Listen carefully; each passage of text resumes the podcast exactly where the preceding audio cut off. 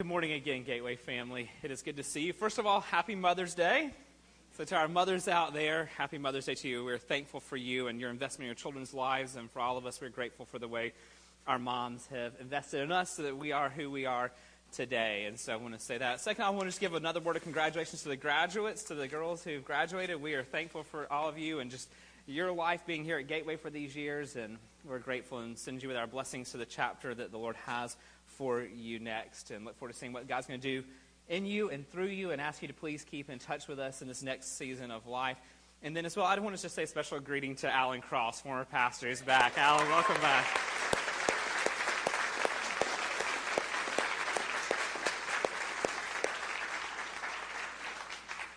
the Lord has given this church over the years godly guys, three godly guys who've led this church before me. And so Alan was our previous uh, senior pastor before I came and thankful for him. We had the blessing because just what about a month or two ago, Gary Sanders, who was a pastor before Alan, was here, and so the Lord has sent back to us two of our former pastors to get to worship alongside us. So, welcome, Alan and your family. We are grateful to have you guys here with us this morning. Well, friends, we're continuing our journey through the Gospel of John this morning. As I was looking at today, this is our 15th sermon in the Gospel of John.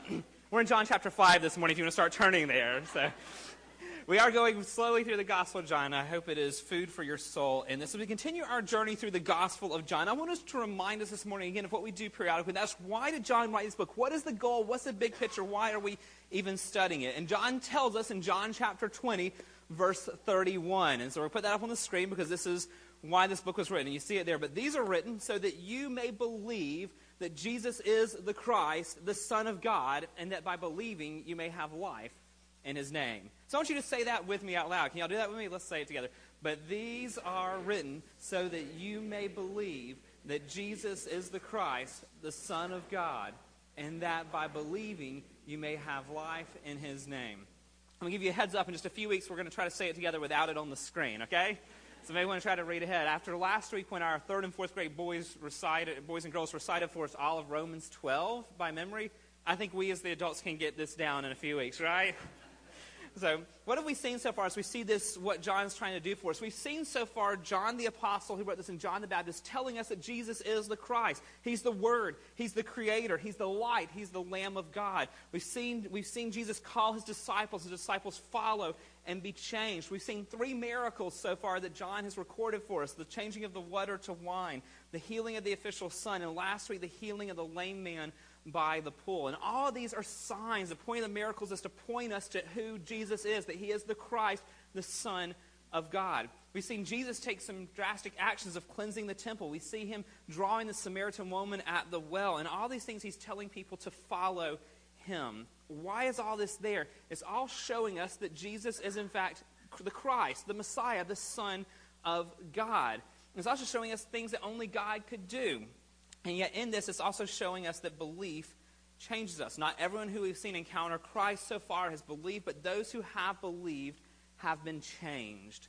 And that's going to be important for this morning because we'll see those themes again. Today, as we get into John chapter 5, we come to what's called a discourse. A discourse is a lengthy conversation. Here is a lengthy conversation Jesus has with some of the Jewish leaders on this. In fact, it's a pretty long discourse. We're going to take two weeks over this one. Now, it's an easy one when we're studying it to kind of skim over real quickly because it doesn't have in it the stuff we typically get drawn to, like I am the bread of life, and these images that we get really kind of, our minds get um, captured by with this. But what Jesus lays out for us here in John 5 is probably his most systematic statement in the whole Gospel of John of who he is and what he came to do. It is rich, friends. It's, it's complicated. It's rich. It's, it's written in like rabbinic, rabbi's thoughts and how the rabbi would argue things. So can be a little bit harder to get through for us, but it's a systematic statement of who Jesus is and what he came to do. And it's full of stunning statements. Statements that will incite the anger of the Jews, but statements that should take root in our heart and lead us to awe and lead us to worship of who he is. We're going to start this morning in verse 18, but before we do, where did, where did we pick in last week? Because this is just a continuation. We saw last week that Jesus had gone to a feast up at the temple. We don't know which celebration it was. It doesn't tell us. It doesn't, that doesn't really matter. But what's important is it was on the Sabbath. So Jesus on the Sabbath is going to the feast, and while going through there, he intentionally goes through a place. It was a pool where many invalids lay. And he sees this sea of invalids laying around this pool, and he picks one and he heals him on the Sabbath. we saw because of doing that, the Jewish leaders got really angry because he healed on the Sabbath. They did not rejoice at what Jesus had done, but they instead got angry about it. And so Jesus responds to them, and he told them, He said, My Father is working, and I am working. He's basically saying, My Father works all the time, and I'm working on the Sabbath as well here. And it makes him even more angry because he's claiming to be God. And they get really ticked off about that. And so now Jesus has a chance to address them again. So if you have a group of people who are persecuting you, who are angry at you, what are you going to say? That's what we come to this morning in John chapter 5, starting verse 18. Now, as I read this text for us, I want you to be listening for two things, okay? First of all, as we go through the passage this morning, what has Jesus come to do? So be listening for that as we're going through. What has Jesus come to do? There's two things that he specifically lays out in this text of what he's come to do. We'll look at. So what has Jesus come to do? But secondly, how does he have the authority to do that? What right does Jesus have to do these things that you'll see in our text for this morning? So as we come to John chapter 5 verse 18, can I ask you to stand please in honor of the reading of the word of God? What a treasure we have in having God's written word to us right here that we might know and believe. John chapter 5, starting in verse 18, I'm reading out the ESV translation. This was why the Jews were seeking all the more to kill him, because not only was he breaking the Sabbath, but he was even calling God his own Father, making himself equal with God. So Jesus said to them, Truly, truly, I say to you, the Son can do nothing of his own accord, but only what he sees the Father doing. Whatever the Father does, that the Son does likewise. For the Father loves the Son and shows him all that he himself is doing and greater works than these will he show him, so that you may marvel. Verse 21 For as the Father raises the dead and gives them life, so also the Son gives life to whom he will. The Father judges no one, but has given all judgment to the Son, that all may honor the Son, just as they honor the Father. Whoever does not honor the Son does not honor the Father who sent him. Truly, truly, I say to you, whoever hears my word and believes him who sent me has eternal life he does not come into judgment, but is passed from death to life. Verse 25 Truly, truly, I say to you, an hour is coming and is now here when the dead will hear the voice of the Son of God, and those who hear will live. For as the Father has life in himself, so has he granted the Son also to have life in himself. And he has given him authority to execute judgment, because he is the Son of Man. Do not marvel at this, for an hour is coming when all who are in tombs will hear his voice and come out. Those who have done good to the resurrection of life, and those who have done evil to the resurrection of judgment. Would you pray with me? Father, we are thankful for your word. Father, I pray that we would never approach it lightly. Father, what a treasure we have in having your very words of life given to us. And I pray we would see it as such, treasure it as such, and obey it as such. Give me grace this morning as we tackle a more difficult text to explain it clearly. And I pray you'd open our hearts and minds to hear. Would you have each one of us here? Holy Spirit, come open our eyes to the truth of this text and make application to our lives as you see fit. We ask in Jesus' name. Amen. Thank you. You can be seated. So there, usually I give you one truth, one principle from the passage, and we'll give you two today. So we're going to mix it up a little. There's two things I want us to see. So we'll start with the first one, and this one is about who Jesus is. And so the first thing I want you to see this morning is that God the Father has given Jesus the authority to do two things to impart life and to judge. God the Father has given to Jesus, to God the Son, the authority, the right to impart life and to judge. Now, before we see him imparting life and judging, we have to get to the foundation of what's going on here, and that's verses 19 and 20 of our text. So, again, the Jews, the Jewish leaders are angry at Jesus. They've already said that he's basically blaspheming, so they're mad, and so here's his response. Go back to verse 19. So, Jesus says to them, Truly, truly, I say to you, the Son can do nothing of his own accord, but only what he sees the Father doing. For whatever the Father does, that the Son does likewise. So basically, the Jewish leaders are upset that Jesus has basically claimed equality with God. So it doesn't tell them, oh, don't think of it that way. Rather, he's like, basically, that's right, and I'm going to tell you even more now. Listen to this. Because he starts off with a truly, truly, this double amen, this I want to get your attention on. If what they thought he said in verse 17, my father is working till now and I am working, if they thought that was scandalous, just wait till this what he's about to say right here. This is even more scandalous to them of what he said. And what he says to them here in verse 19 is, I, the Son, can uh, do nothing of my own. I can only do what I see my Father doing. Well, different people have tried to explain this with different images over the years. And some have tried to say, well, this is perhaps like what Jesus had growing up in a carpenter shop with Joseph. Imagine Joseph the carpenter. He go cut down a tree. So Jesus the son watches and cuts down a tree also. Uh, like trades are learned. He watches his father, you begin to cut the log, and so he cuts the log. He watches the father saw, and he saws, and he sand it down. He sands down and starts to nail it together. Before long, the father has built a chair, and then the son who's learning the trade has built a chair. Some have tried to explain it with that analogy, which in a sense is true, but that analogy breaks down really poorly here. Because Jesus and God are equal. We had Bruce Ware here a few weeks ago talking to us about the Trinity on this. The Son and the Father are so unified here. Jesus is not just imitating the Father, Jesus has the same nature as the Father, and so is doing the same thing as the Father because they have the exact same nature. So, how do we understand he's doing what he sees his Father doing? this is God the Father and God the Son working together, doing the same deeds in exactly the same way. This is God the Father and God the Son working together, doing the same deeds in exactly the same way. For this is that mystery that we were trying to explore a few weeks ago when Bruce Ware was here about the Trinity. God the Father and God the Son are completely equal in nature. God, it's just one God. He shows himself as Father, Son, and Spirit, but there's a submission and role here. The Son is equal with the Father, has the same nature, so he can do whatever the Father does, but he submits to what the Father wants done, but he doesn't do it begrudgingly. It's all in a relationship of love. Look at verse 20. For the Father loves the Son and shows him all that he himself is doing. There's a sense here, and in fact, when it says the Father loves the Son, it's a continuous tense. The Father loves and always loves. The Father loves and keeps on loving the Son. The Son is doing what he's doing out of the love of the Father for him. He gladly does whatever the Father wants him to do. And what is it that they're doing? What is the works that they're working together, doing the same deeds in the same way because they're the same nature in this? Verse 20 tells us For the Father loves the Son and shows him a few of the things that he is doing. What does it say there? All the things that he is doing.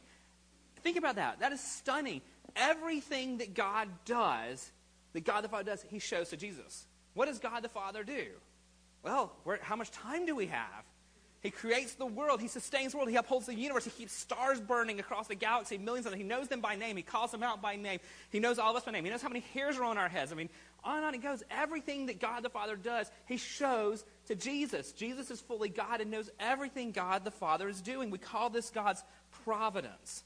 God's rule over all things, his sustaining of the world, his keeping of the world, everything, keeping your heart beating, my heart beating, sustaining us in everything we do. Jesus sees it all because the Father shows it all out of love for the Son.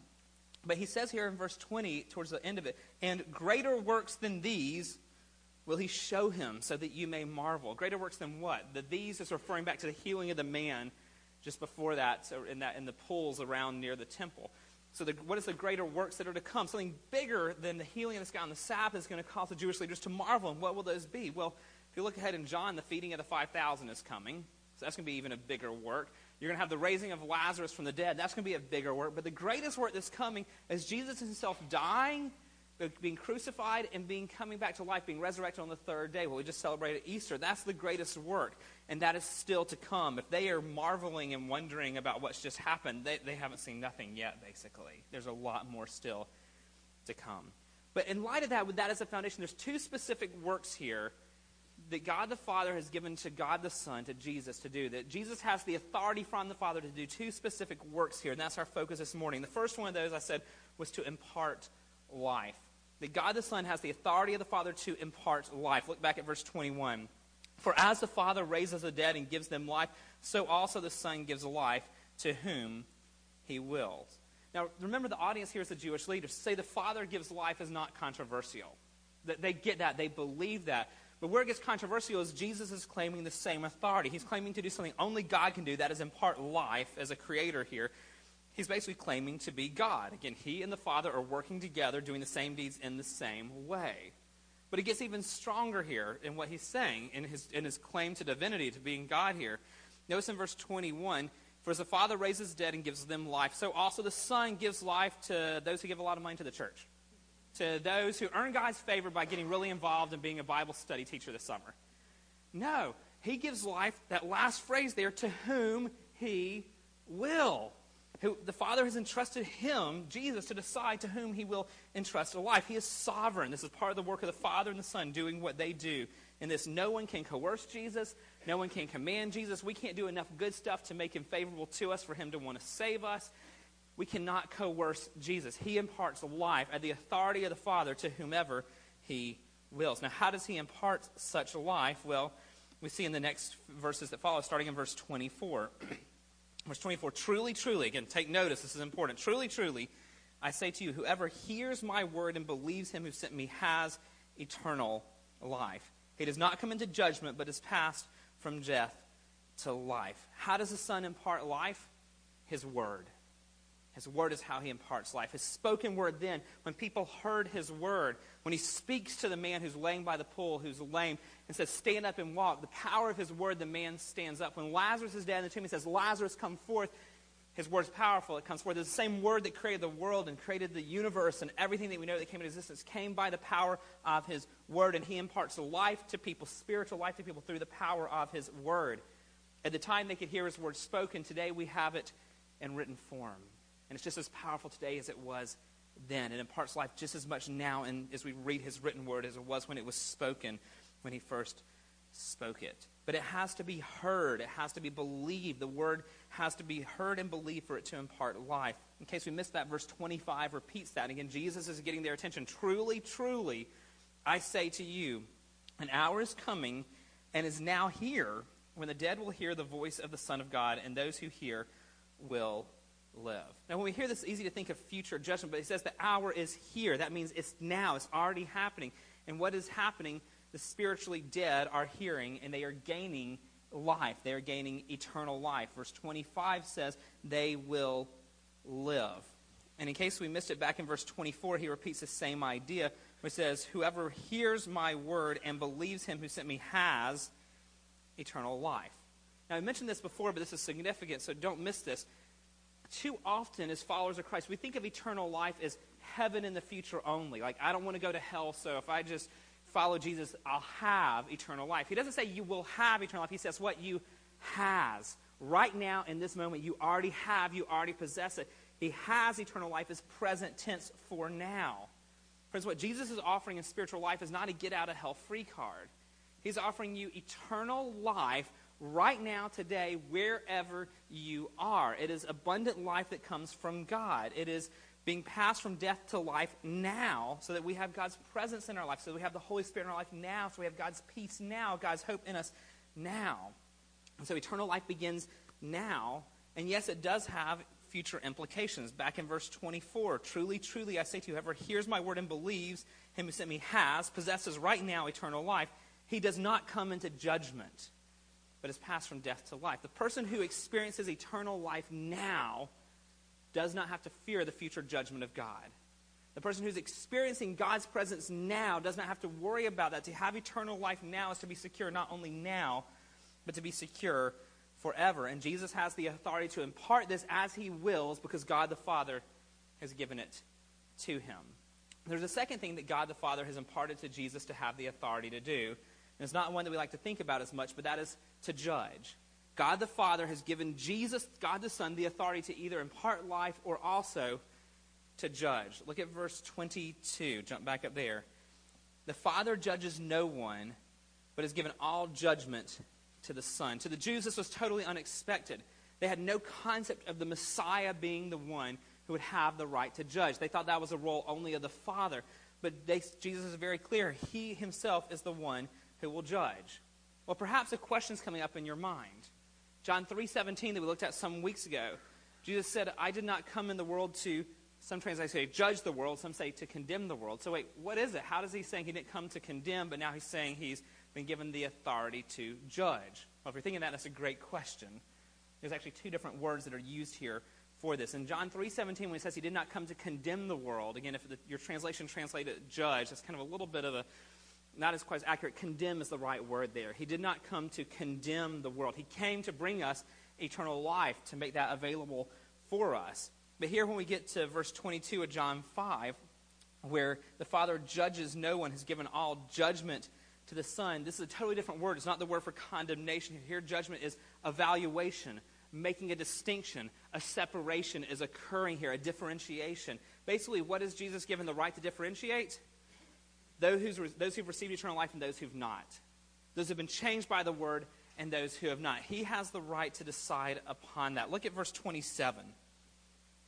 Verse 27, and he has given him authority. So this is again God the Father given him, God the Son, authority to execute judgment because he is the Son of Man. Verse 28 Do not marvel at this, for an hour is coming when all who are in the tombs will hear his voice and come out.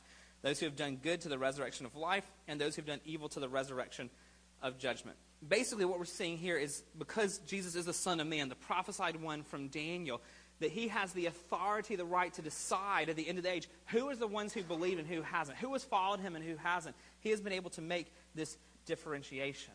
Think back to John 4 as we were working through John 4, and you saw that people said they believed in Jesus, but basically my translation of that verse was Jesus did not believe their believing because he knows the heart of a man. Jesus is the one who's been given the authority to look inside the heart of each man and to know, to differentiate, is this person really believing or not? He's not looking at whether someone walked an aisle, joined the church, did good moral things, gave a lot of money to the church. He's looking at the heart. And, he's a, and he is the one who's been given the authority by God the Father to peer into your heart and mind and to differentiate here, to judge how are we following him or not. Think of it almost as two sides of one coin. Jesus came to give eternal life by his word. But those who don't receive his word, the flip side of that, will, that means they will have to face his judgment. Either people believe Jesus is a light or they do not believe he is the light. God has given him the given Jesus the authority to impart life and to judge. Now, friends, this is not just a theoretical principle or a theological principle. This applies very much so to you and to me as well. I think too often across American Christianity, we see Jesus as some very passive, pale guy who just wants to make everyone happy and is kind and peaceful. But what we see here is, is the one who has ultimate authority over all things. This is Jesus as God, with a full authority, God, to do as he pleases, as he wills. He is not at our command. He has the authority, the right to either give us a life or to judge us and send us to hell. That is in his hands on this. So that leads us to our second point out of this particular text. Each of us will receive from Jesus either life or judgment. Every single one of us will receive from Jesus either life or judgments. There is no middle ground, there's no other option. Already, every one of us today is either experiencing eternal life now or we're already experiencing judgment from God. One of the two. There is no standing still in this. Go back to verses 24 and 25 that we already looked at to see this again. Verse 24 Truly, truly, I say to you, whoever hears my word and believes him who sent me has eternal life. He does not come into judgment, but is passed from death to life. Truly, truly, I say to you, an hour is coming and is now here when the dead will hear the voice of the Son of God, and those who hear will live. Friends, in these first five chapters, you have been hearing the Word of God. If you've been here, you've been hearing the Word of God in this. And so the issue for us here, when we hear, talk about hearing and believing in this, when you see verse 24, whoever hears my word and believes, and in verse 25, where you see whoever hears the voice of the Son of God and those who hear will live, is not just simply listening.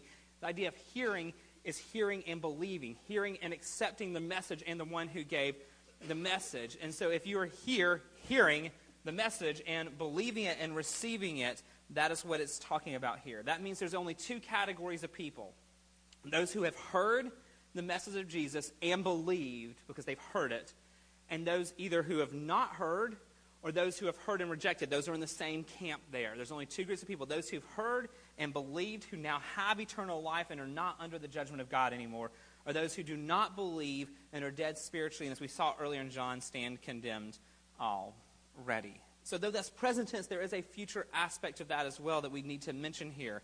Verse 28 and 29. Do not marvel at this, for an hour is coming. So, that's future tense, an hour is still to come, when all who are in the tombs will hear his voice and come out. Those who have done good to the resurrection of life, and those who have done evil to the resurrection of judgment. Friend, this is a different hour. The hour that is now is the availability of eternal life for those who hear and believe what Jesus is saying. This is the future hour, the bodily resurrection, the end of the age, a future judgment from Jesus.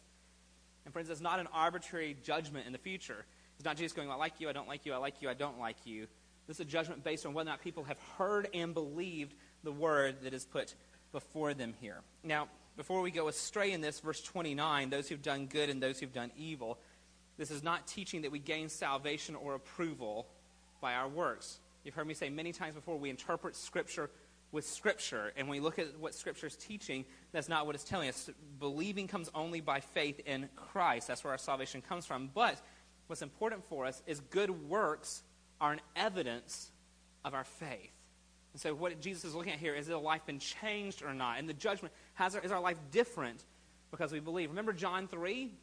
We worked through John 3. We said that believing in Jesus is receiving a radical transformation from above. Believing in Jesus is not, I prayed a prayer, I walked an aisle, I got wet, I'm in the kingdom, I'm okay. Believing in Jesus is He has changed me. I am different now. My heart is different. I long for different things in this. I am born again. I have a new nature. I have a nature that longs for God. And there will be fruit. There will be evidence. There will be something different. Friends, if there is nothing different in our life, then we really do not know Jesus. And this thought of verses 28 29 should strike fear in our hearts at the end of the age if there is no good coming out of our life, eternal good, because we've never been transformed on this. Friends, if we have not believed, if we've not heard and accepted and believed, then we are dead in our sins. We have no hope. We're slaves to our sins. We have an old nature that longs to exalt self and loves the darkness. So, what does John 5 point us to here? That Jesus is God. He's making it very clear to the Jewish leaders and to us. And because he's God and because God the Father has given him authority, Jesus has the right to give life or to pass on judgment. We will all experience now and in the future one of those. And So the question for us is where are we? Where are you? Where am I? Friends, if you do not have confidence that you are sitting under the mercy of God and are already experiencing today eternal life, why would you remain in a state of lostness on that? Jesus invites you to repent and believe, to believe He is God, to believe that the Father sent Him, to believe what He came to do. But for most of you in this room, as I've gotten to know you, who really do believe in Jesus, believing and hearing who He says to be, and it changing you, you have to ask the question as well in this is eternal life for you something only future tense for when you die one day? Or is it something that is true for you now? Is eternal life something that you can say with confidence? You're experiencing eternal life right now today. No matter what happened in the last week with sickness, with challenges, with struggles, with trials, can you say with confidence, in the midst of all that happened this last week, you still had eternal life because eternal life is a present tense reality for those who are children of God? Are you experiencing eternal life today, all the while still having the absolute assurance, but that because you have eternal life today, you know you have it for all eternity? And with that said, are you seeing the word of Jesus change you? The same word that breathed life into your soul and took you from death to life is that same word changing you today where you're at? Are you sitting under the word of God and letting it change you and transform you? Is there fruit? Are there good works coming as a result of it? Friends, God the Father has given Jesus the authority to impart life and to judge. The authority to do that to me and the authority to do that to you as well. With that in view, I want to close with just reading to you from Isaiah chapter 55, verse 3. It says this Incline your ear and come to me. Hear that your soul may live. Again, listen to Isaiah 55, 3 again. Incline your ear and come to me. Hear that your soul may live. Would you pray with me? Father, we thank you for your word.